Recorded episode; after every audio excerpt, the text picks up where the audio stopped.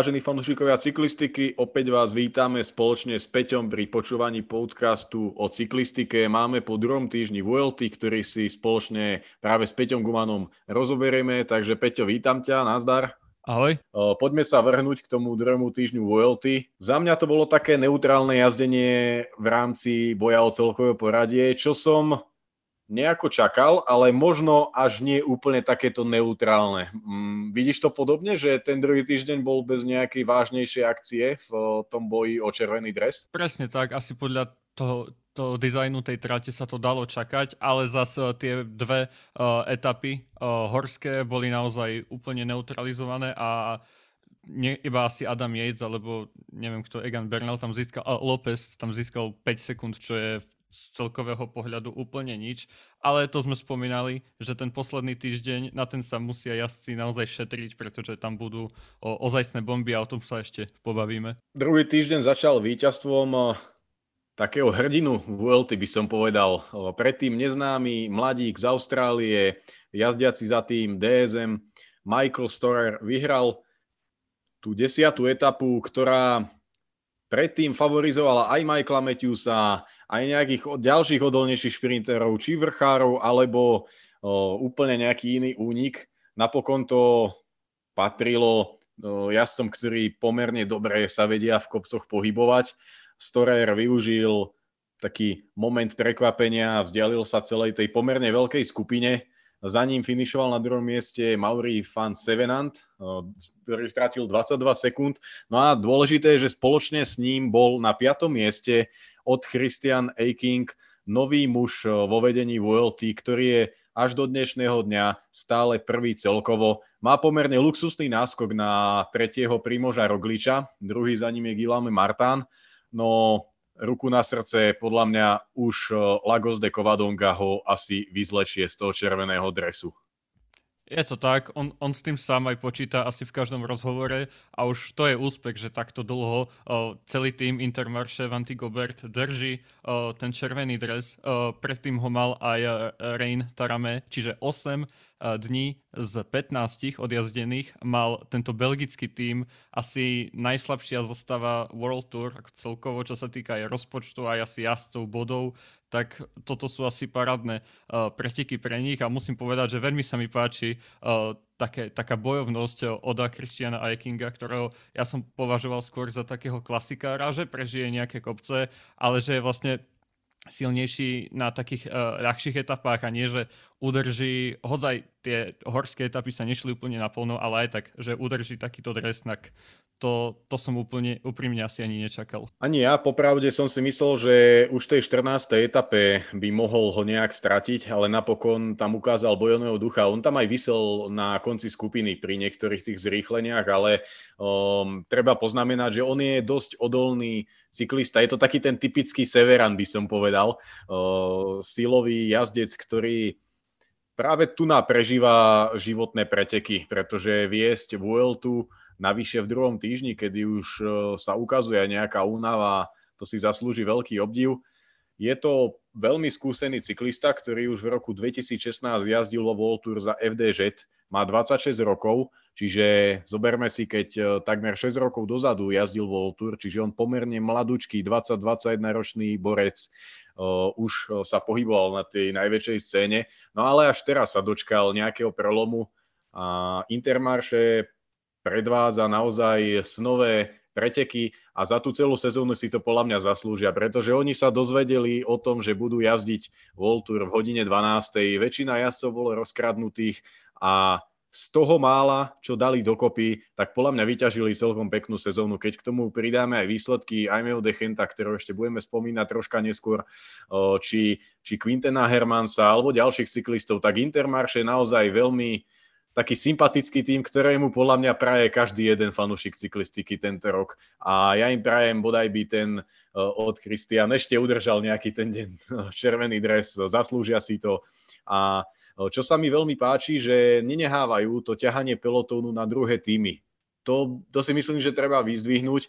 Oni sa tam oba dní dali dopredu a ťahali to, aj keď ich tam nikto neohrozoval. Jednoducho sa správali ako, povedzme, skúsený tým na celkové poradie, ktoré nechce jazdiť nejak ležerne a to sa mi naozaj páčilo. To ani robiť práve nemuseli, podľa mňa, najmä včera, ale aj tak boli tam a ukázali, že my máme červený dres a my ho budeme hájiť tak, ako sa patrí. Čiže za mňa je toto naozaj veľké plus.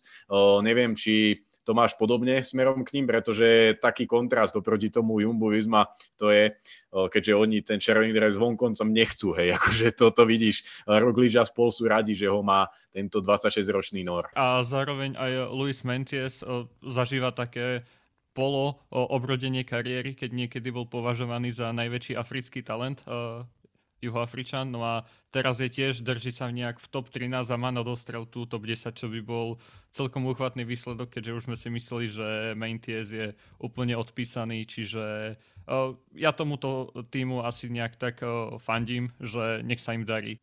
Veľkou udalosťou 10. etapy v hlavnej skupine favoritov ale bola jedna vec. Jazdilo sa pomerne bez nejakého zemetrasenia, kdežtu zrazu Primož Roglič plnou silou vyrazil vpred, úplne sám odišiel, za ním sa tam nejak pokúskovali ďalší ľudia v skupine. A v následnom klesaní, ktoré už sa pri prejazdi toho úniku zdalo také rýchle a tie zatačky nebezpečné, sa Primož Roglič v jednej pravotočivej zosunul na zem. Našťastie to nebol tvrdý pád, len sa tam zošúchal sám potom priznal, že, že to nebolo nejak nič strašné, len sa šúchal. Ale za mňa zbytočná vec, proste tam nemohol rozhodnúť Vueltu ani neviem, čo tam tým sledoval, naozaj zbytočné riziko.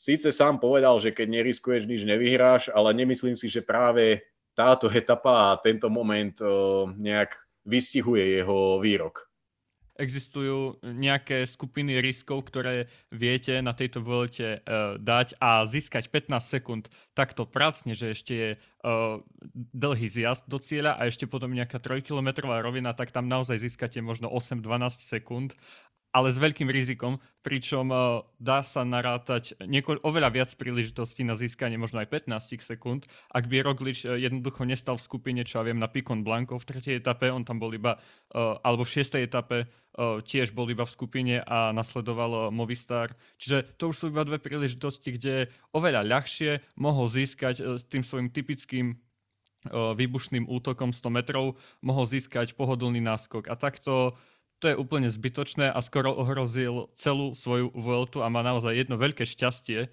že to iba takto dopadlo.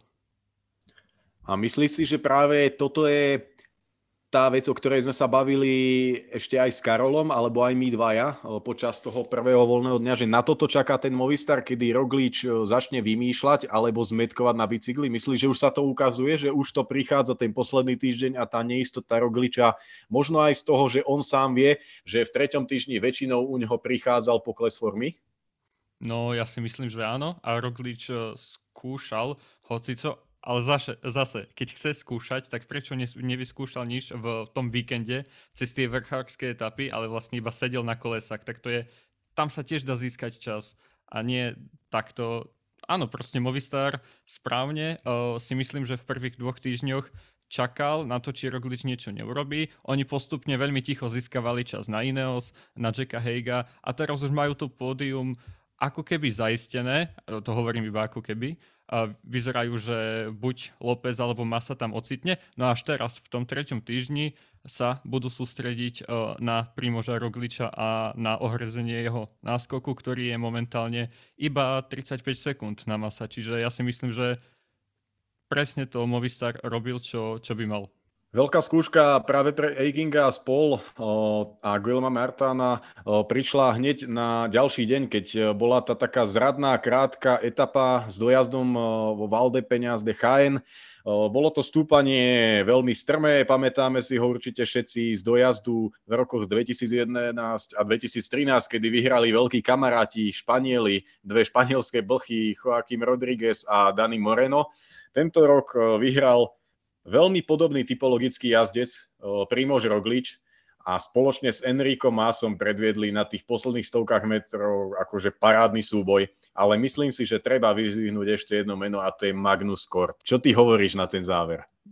O, tak to bolo, možno to na profile ani tak nevyzeralo, ale to je doslova niečo podobné ako Murdehuj, proste nekonečný kopec a títo dvaja hrali veľmi dobrú bitku, Roglič a Mas, no a to vidieť, akože Magnusa Korta, ako je dostihnutý možno iba nejakých 500 metrov pred cieľom a potom uh, vláči svoj bicykel úplne cik-cak cez celú uh, vozovku až do cieľa, tak uh, to je niečo neskutočné. A potom, čo robí na ďalší deň uh, tento Dan Magnus Kort, že vyhrá etapu, tak to je úplne jeden z najväčších bojovných výkonov celej VLT a paradoxne Magnus Kort nebol vyhlásený za najbojovnejšieho jazdca, ale to si ešte povieme, že uh, bo, uh, tá cena najbojovnejší jazdec je na tejto volte udeľovaná tak trošku čudne uh, hlasovaním španielských fanúšikov, čiže vyhrávajú väčšinou španielskí jazdci a vyslovene najbojovnejší jazdec etapy uh, túto cenu vyhrá len malokedy. No, neviem osobne, čo tým sledujú organizátori, pretože Napríklad aj vo Formuli 1 eh, hlasujú fanúšikové, ale napríklad v Belgicku alebo v Holandsku nefa- ne, nejak, nehlasujú len uh, holandskí fanúšikovia alebo v Maďarsku maďarsky a podobne. Uh, neviem, tejto stratégii nechápem. Uh, osobne asi len raz alebo dva razy by som sa s nimi stotožnil, neviem, možno ani to, čo sa týka tejto VLT a podľa mňa bude najväčší vrchol, ak Magnus Kort nezíska na konci celej VLT to ocenenie. Pretože ja tam nevidím človeka, ktorý si zaslúži viac. Akože naozaj klobúk dole pred týmto dánom jazdí neskutočne. Akože to je to, čo by mal ukazovať borec, ktorý príde na VLT, ktorý má relatívne dobrý šprint, dobrú výdrž celkom, dobre jazdí kopce, je dobre stávaný na klasiky, ale to celkové poradenie dáva. A presne Magnus Kort sa tu našiel a robí parádne predstavenie. Dve získané etapy, opäť tu na, útočil na víťazstvo. Jeho vidno každý deň. Každý deň sa snaží byť v úniku alebo na nejakej prémii. Proste Magnus Kort spoločne s nejakými dvomi, tromi ľuďmi, ktorí sa ukazujú v boji o celkové poradie a možno ešte s Romenom Bardetom, o ktorom sa troška pobavíme o chvíľočku, je takou ústrednou postavou tejto VLT.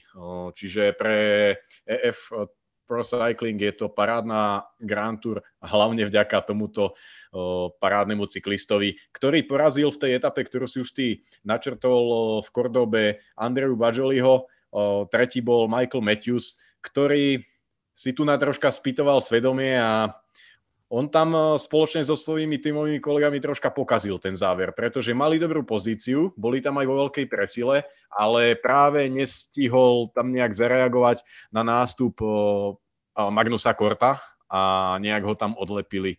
Ten záver mu nevyšiel a skončil len tretí.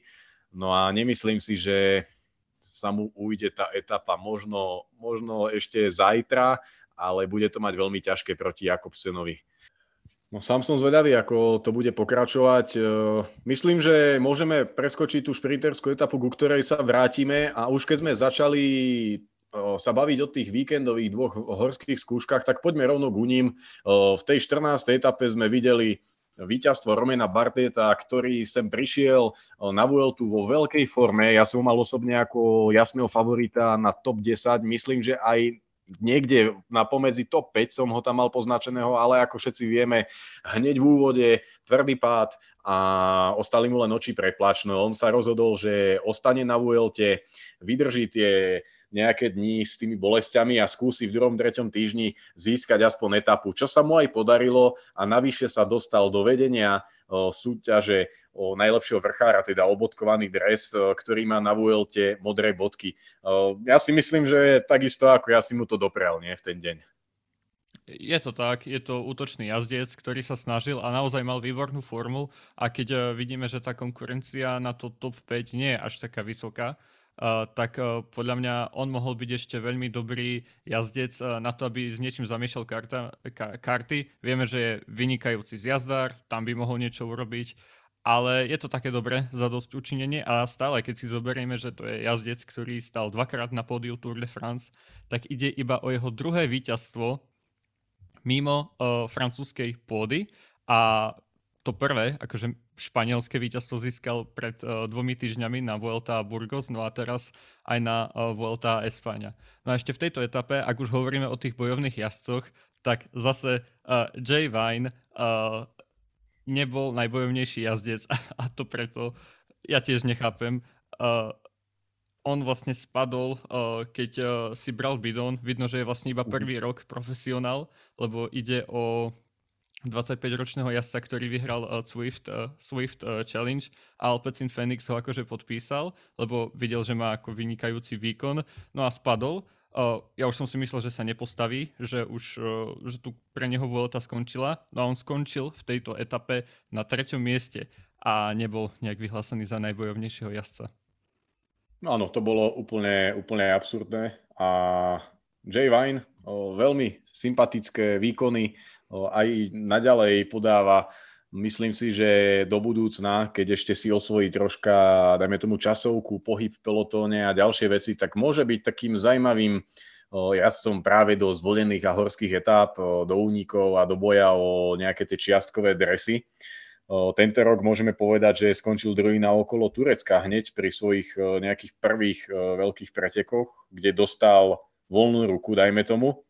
A ďalej predviedol naozaj veľmi dobrý výkon v poslednej etape práve v Burgose. No a tretie miesto na Vuelte v etape číslo 14 bolo highlightom jeho doterajšej kariéry. Podľa mňa je to viac asi ako to druhé miesto v Turecku. To, to asi by aj on sám potvrdil. No a čo sa týka tejto etapy, tak z mojej strany troška sklamanie v rámci borcov na celkovej poradie a ako si už ty to načrtol pred uh, pár minútami, len Michal Angel López tam našiel nejaké 4 sekundy na, na Rogliča Masa, Bernala Heiga. Následne tam stratili Yates, Groschartner, Meder a Vlasov a vlastne aj Čikone s Mentiesom nejakých uh, koľko, 20 sekúnd maximálne to bolo. Plus tam bol s nimi ešte aj Gilame Martán. Um, čiže taká, na to, akú, aký bol ten kopec strmý, tak uh, tam nebolo veľa akcie a údajne to bolo spôsobené protivetrom, ktorý bol v tom záverečnom stúpaní. No a ako všetci dobre vieme, tak vtedy moc nedáva zmysel útočiť. To sme vlastne videli aj v úvode Vuelty, kedy Adam Yates sa snažil. Tuším, to bola tá tretia etapa, Áno, áno, Picon Blanco. Áno, a, a sadol si nazad uh, a povedal proste, že to nemalo význam.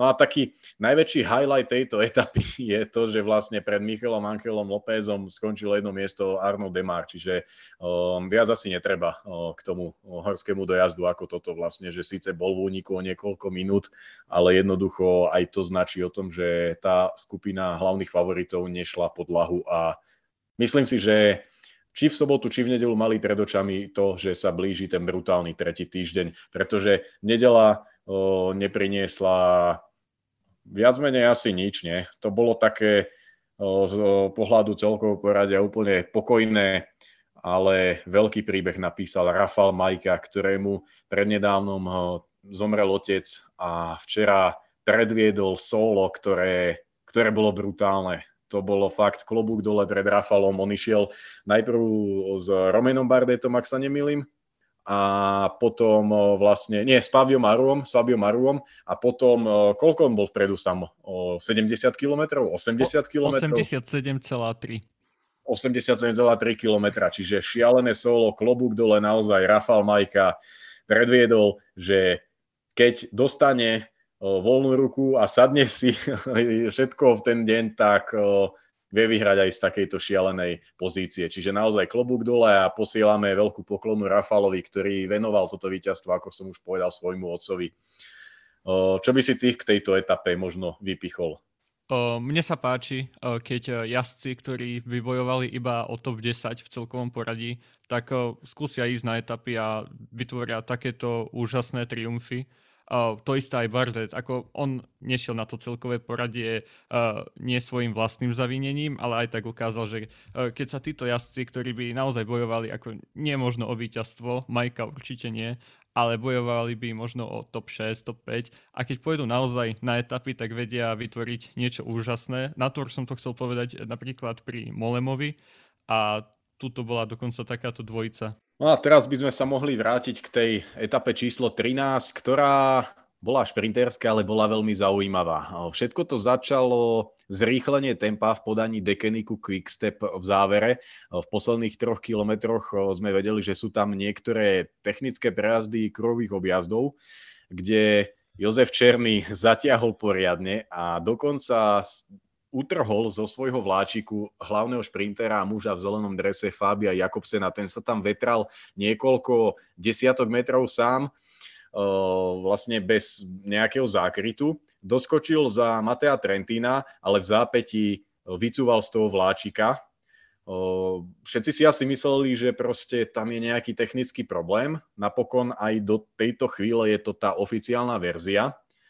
No a on ešte chytil v tej rýchlosti slúchadlo a pravdepodobne do neho zaziapal, že chlapi, ja som dneska už hotový, choďte, choďte do toho vy a skúste to vyhrať. Čo sa dokonca Florianovi Senešalovi aj podarilo a tento francúzsky pomocník a viac menej lead out man svojich kolegov si pripísal prvé víťazstvo na Grand Tours, keď o centimetre porazil v závere Matea Trentina. Tretí skončil Alberto Dainese z týmu DSM, tiež by som povedal veľký objav VLT.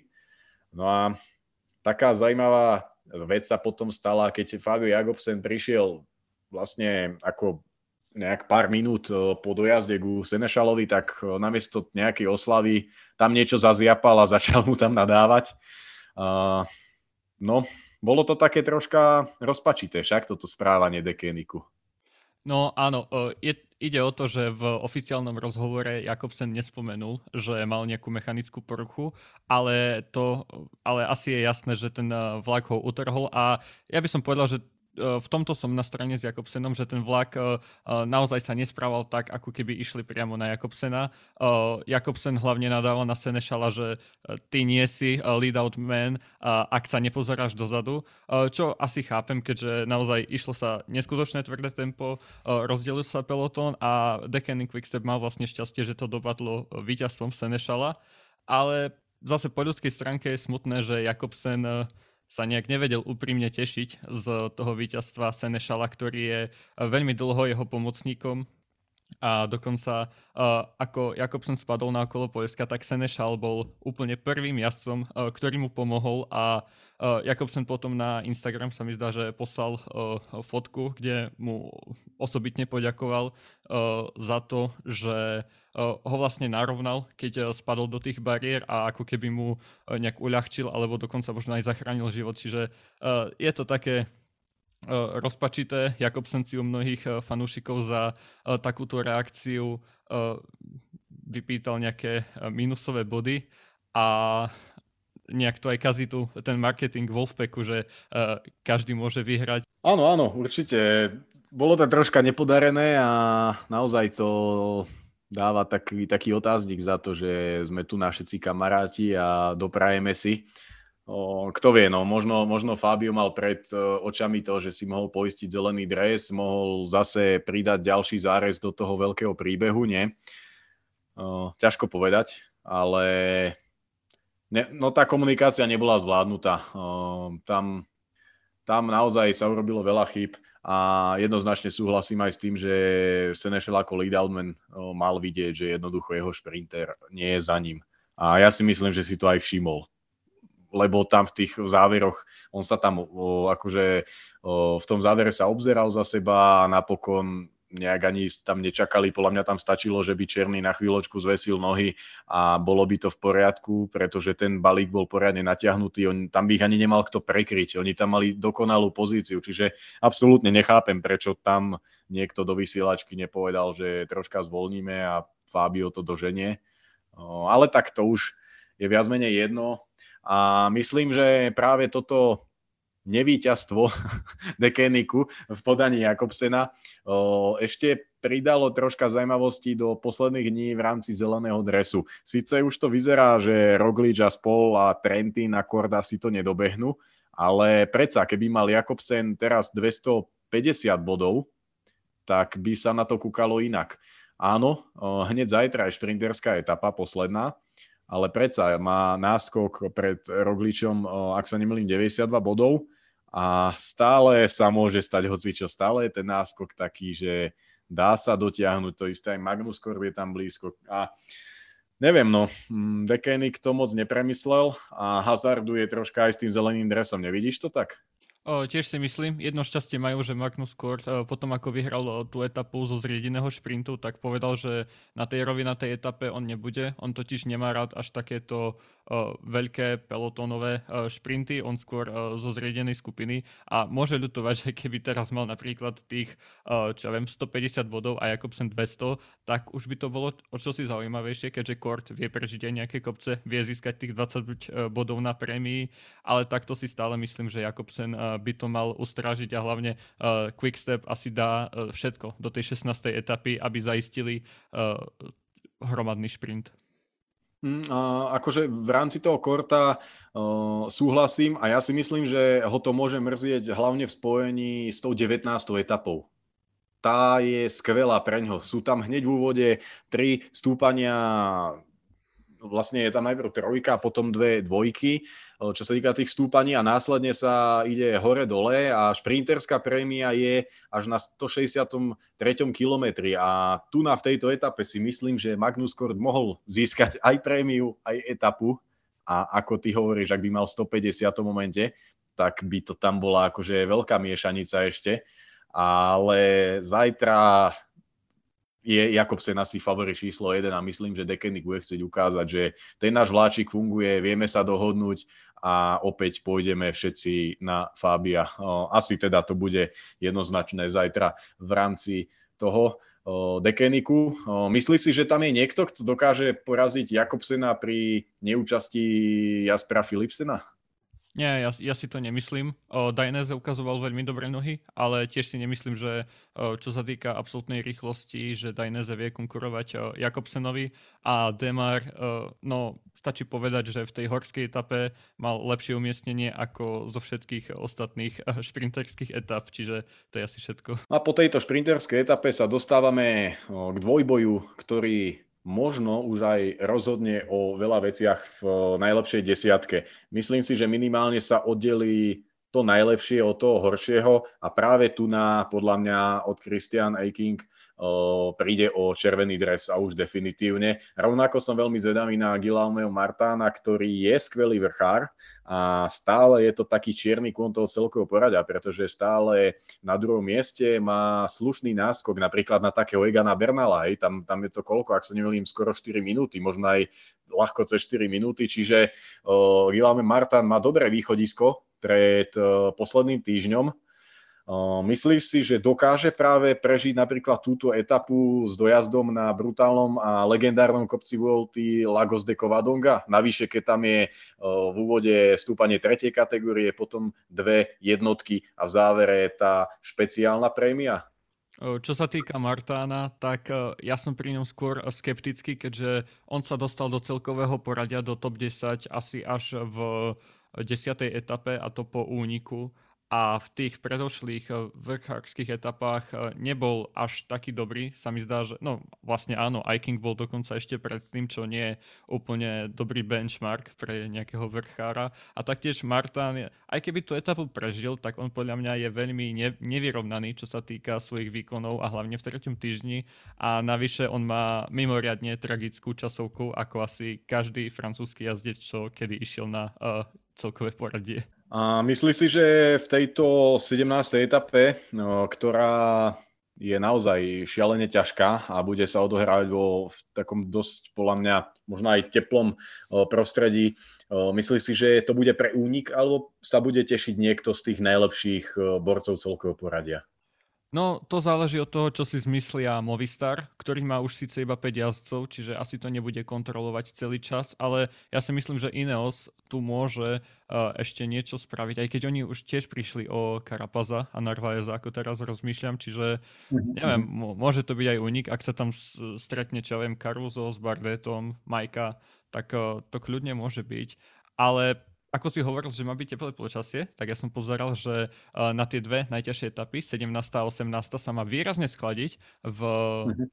v kantábrijských horách a má pršať, čo nevyhovuje napríklad Rogličovi. To Áno. štatisticky vieme, že Roglič v takom horšom počasí má asi nejaké percentá dole, čiže to je podľa mňa veľká premena, ktorá môže zasiahnuť celkovo do celého priebehu aj výsledku VLT, že má sa vlastne veľmi ochladiť. Uh, treba si uvedomiť, že 15 etap išli jazdci pomaly v 40 a na ostrom slnku a teraz sa má vlastne o koľko? O 15 stupňov schladiť, čiže to môže byť naozaj e, dosť e, drsné a hlavne na takom stúpaní legendárnom ako Lagos de Covadonga, tak uh, tu už sa budú rozdávať karty a už nikto nebude uh, ni- nič skrývať. Movistar aj dneska na, hlas- na tlačovej konferencii hlásia útok na víťazstvo a to je také stúpanie, kde pomôže aj nejaká účasť týmu, keďže to nie je úplne až také strmé v niektorých častiach. Samozrejme je tam tá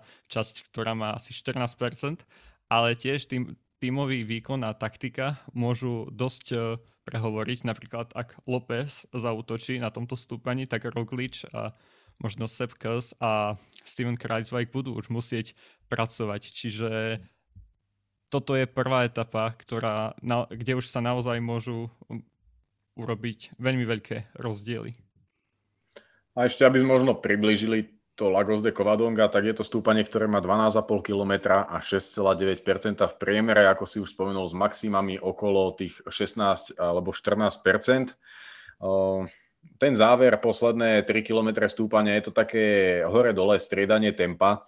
A ďalšia vec je, a to už prechádzame určite aj v tej 18. etape, že pri týchto strmých stúpaniach a strmých sklonoch pri tom daždi sa veľmi ťažko ide zo sedla. Pretože ak je to stúpanie, ktoré má viac ako 15%, tak dokáže to zadné koleso na nejakom miernom štrku pekne počmikovať a práve toto aj pár rokov dozadu spomínal Alberto Contador, že on je obľúbujúci toho štýlu ísť sedla, ale keď prší v nejakých tých naozaj stúpaniach ako je Anglíru, tak je to veľký problém. A práve toto môže byť tiež ďalší faktor, pretože keď chceš razantne nastúpiť, tak proste musíš ísť z toho sedla, hej, akože to, to všetci dobre vieme. Čiže prejdime k tomu stúpaniu, o ktorom všetci hovoria od začiatku. Španielskí fanúšikovia sa dočkali a to v 18. etape sa bude finišovať na brutálnom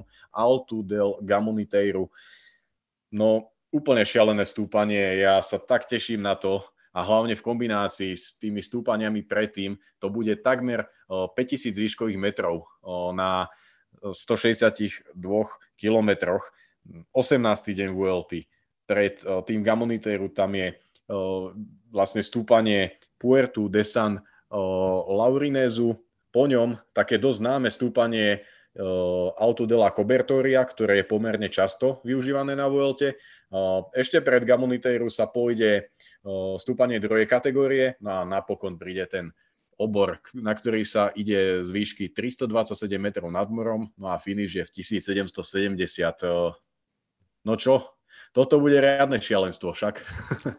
Je to tak, ak sa hovorí, že Altolo Angliru je nejak najťažšie, tak toto sa mi zdá ešte horšie. A to o Angliru môže slúžiť aj nejaká nápoveda k tomu, čo sa môže stať, keďže minulý rok tam Roglič, a to bolo ešte skôr na, na Vuelte, v nejakej desiatej etape, ano. tak tam Roglič dobre limitoval svoje straty, ale strácal na Karapaza, Masa, Vlasova. Čiže ja si myslím, že Roglič tu tiež bude hrať iba takú defenzívnu úlohu a práve López s Masom, eh, možno Hejgom, ale neviem presne ako Hejk eh, sa správa na takýchto drsných eh, stúpaniach, tak oni práve môžu niečo vlastne sústavne útočiť na Rogliča. A ešte spomeniem Egana Bernala, o ktorom hovoria aj asi z Movistaru, že ho očakávajú, že bude úplne najlepší z aký, aký doteraz bol na Vuelte, že vlastne sa veľmi zlepší a to už sme vlastne videli, že Bernal bol naozaj uh, konkurencie schopný uh, v tých uh, víkendových etapách a tomu ešte vyhovovalo, že sa vôbec neútočilo a tu podľa mňa on poriadne porastie do formy a práve tu môže získať naspäť nejaký čas do boja o to top 3, no a potom už sa môže stať vlastne hocičo. Určite áno a pri Enrikovi Masovi som možno tak troška uh, zastrandoval, že vlastne Enrik Mas je nástupcom a odchovancom Alberta Contadora. Nie? Vlastne on jazdil za ten jeho mládežnícky tím a následne prešiel do bývalého Etixu Ihnet, čo bol vlastne český nejaký B tým alebo mládežnícky tým terajšieho Dekeniku.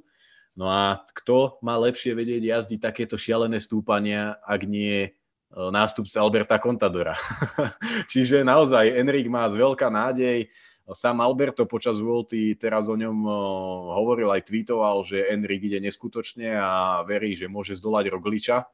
A Auto del Gamoniteiru je šialené stúpanie, ktoré sa ide prvý raz v histórii. Má 14,6 km a 9,8% v priemere. No keď by sme si podľa mňa odpočítali tie prvé 2 kilometre a ešte tie 2-3 kilometre v tej strednej pasáži, kde je dokonca 1 km s priemerom 3,5%, tak ako tam by sme sa bavili o 11,5% priemere, nie? Ak dobre počítam. Čiže je to absolútna stena, kde bude veľmi dôležité si zvoliť správny rytmus a ako sa hovorí, použijem také anglické profi slovo, musíte si to dobre napejsovať celé od spodu, lebo, lebo ak tam dole niekto pribije, tak na posledných 5 kilometroch, ktoré nepovolia pod 10%, eh, môže niekto hrubo zaplatiť za tú aktivitu. Akože áno, ešte raz spomeniem Angliru, tam bol Mas veľmi dobrý, on išiel vlastné tempo, on veľmi nezrýchľoval ani nespomaľoval, potom ho akože dostihli, ale on si išiel vlastné tempo a myslím si, že on je taký prototyp takého uh, dieselového vrchára, ktorý veľmi nezrýchľuje uh, a na rozdiel od, od Rogliča, ale zase uh, vie si to celé ustrážiť a ešte akú má formu, tak uh, naozaj uh, sa na uh, túto etapu veľmi teším. Tu následujúcu 19. sme si už preleteli pri Magnusovi Kortovi vlastne.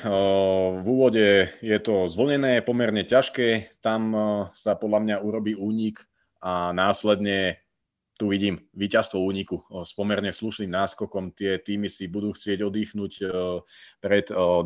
etapou, ktorá je veľmi zaujímavá a vlastne riaditeľ VLT ju označuje za mini Liež Baston Liež je to stále hore-dole a v tej druhej polovici tam je hneď 5 stúpaní, ktoré sú nejak kategorizované. Je tam trojka, dvojka, dokonca aj jednotka a následne dve dvojky a dojazd je vlastne na tej, na tej druhej dvojke, čo je vlastne stúpanie také schodovité, ale druhá polovica je ľahšie ako tá prvá. Čiže tu si myslím, že sa Vuelta bude rozhodovať medzi tými jazdcami, ktorí majú slabšiu časovku a budú bojovať, ja neviem, o, o pódium. Môže to byť López versus Bernal, Yates a, a dajme tomu Hake. A práve taký Enrik Mas, ak bude mať nejakú miernu stratu na Rogliča alebo bude viesť do minúty v celkom poradí, tak práve tu na bude ešte musieť dať do toho all-in, pretože v tej časovke, ktorá príde na ďalší deň, by mal stratiť, ale tak vieme, že možné je všetko v časovke na konci Grand Tour, ale veľa šancí tomu nedávam, že by niekto Rogliča dokázal poraziť. Myslí si, že ak tu na, sa naplní ten scenár, že Enrik Mas, ak bude viesť, tak to nebude mať rozhodnuté, že tu ešte Movistar pôjde tzv. all-in?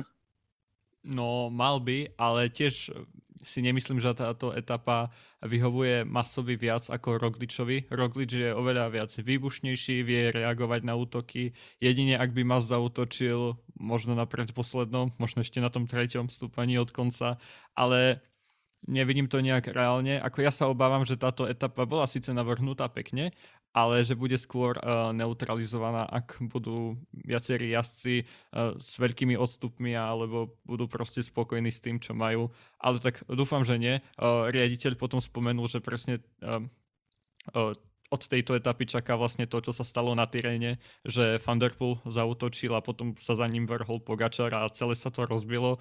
To by bol akože najlepší scenár, ale je to ťažké predvídať, keďže je to už 20. deň o, veľmi o, náročných, o, fyzicky náročných pretekov.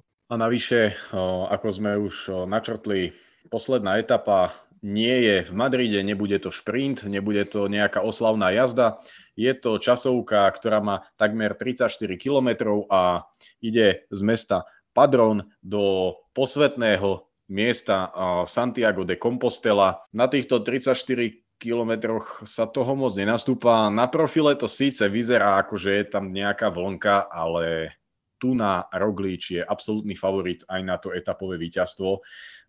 Pepa Černý si myslím, že môže byť do 3 v tejto časovke a pre českú cyklistiku a to bude veľký deň podľa mňa.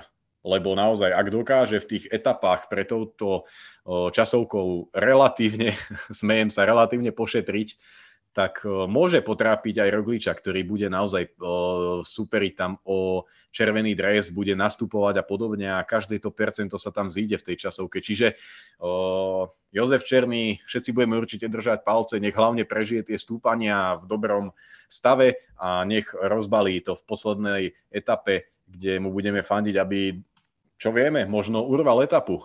Ale aj tak hlavnou témou dňa bude celkové poradie, a to môže sa pokojne e, rozhodnúť práve tu na. E, myslíš si, že keď si odmyslíme teda boj o etapu medzi Rogličom, Černým a nejakými tými ďalšími tempármi, že je, ten, je, je tu vôbec nejaký scenár, že by Roglič e, v prípade tesného vedenia alebo tesnej straty na, na Masa či Lópeza dokázal prehrať Vueltu touto časovkou, lebo za mňa akože by to bolo absolútne niečo šialené. Áno, musel by absolútne vybuchnúť a ešte viac, ako to urobil na Tour de France v roku 2020, keďže tam neúplne vybuchol. Tam stále nadielil masovi možno dve minúty či koľko. Čiže naozaj už len z pohľadu toho, že Roglič má tak vycibrenú aerodynamiku, na ktorú sa v Jambovizma pozerajú. Roglič vlastne od tej prehry na La Planche de Belfi uh, skoro každý druhý deň trénoval na časovkárskom špeciáli a naozaj, ak bude aj veľmi vyčerpaný, čo predpokladám, že uh, bude, keďže je to Roglič a už iba z historických akože uh, nejakých príkladov vieme, že nebude úplne v najlepšej forme na konci Grand Tour, ale aj tak uh, akože môže byť, že Roglič bude slabý, ale ja neverím, že bude proste nejaký Mas, López alebo Bernal, Yates, Hake lepší v tej časovke ako on. Lebo oni sami o sebe nie sú nejakí svetaborní časovkári. Jednoznačne súhlasím a aj keby Roglič vybuchol, tak vybuchne do takej miery, že stále bude najlepší spomedzi tých jazdcov na celkovej porade, podľa mňa. Aj s ano. jeho krízou. Čiže uh, toto je veľmi dôležité a myslím si, že si to uvedomuje každý jeden, keď si to uvedomíme my dvaja, ktorí o tom predvieme, tak si to určite uvedomí dobre aj Movistar. A práve kvôli tomu hovorím, že v tej 20. etape, ak bude mať más poistené s Lópezom, alebo čo je len jeden z nich, o druhé miesto, tak ja nevidím dôvod, prečo by tam nemali naozaj rozpútať peklo. Pretože tí ľudia proti ním, či je to, môžeme tam menovať aj Vlasova, aj Bernala, hoci koho, tak nie sú až tak lepší časovkári, že by Mas dokázal tam prehrať s nimi o dve minúty. To jediné Roglič dokáže nadeliť. Čiže práve kvôli tomu som povedal, že v tej 20. etape môže ten Movistar a podľa mňa by aj mal pri takom scenári, ako sme tam spomínali, niečo ešte skúsiť. Je to tak? Mne to tak vychádza. No. López na tlačovke cez voľný deň povedal, že na Rogliča potrebujú minimálne dve minúty pred tou časovkou, čiže ja si myslím, že akože tie tri kopcovité vrchárske etapy, tam sa to teoreticky môže dať získať, bude to samozrejme veľmi ťažké a to je asi vlastne jediný scenár, s akým môže Movistar vyhrať Vueltu, že bude mať tie dve minúty. Presne tak. Uh, no, pre tretím týždňom je to veľmi otvorené, aj keď sa to možno nezdá. A tá časovka, každý mu povie, však si prirátajte teraz plus dve minúty a vedie o pol e, Primož, ale Vuelta je Vuelta, Grand Tour je Grand Tour. Výťaza pretekov Vuelta a Espáňa spoznáme v nedeľu 5. septembra. E, vtedy sa vám aj prihlásime s podcastom, kde si všetko rozoberieme a porozprávame si aj o iných pretekoch, ktoré sa diali počas pretekov Vuelta a Espáňa.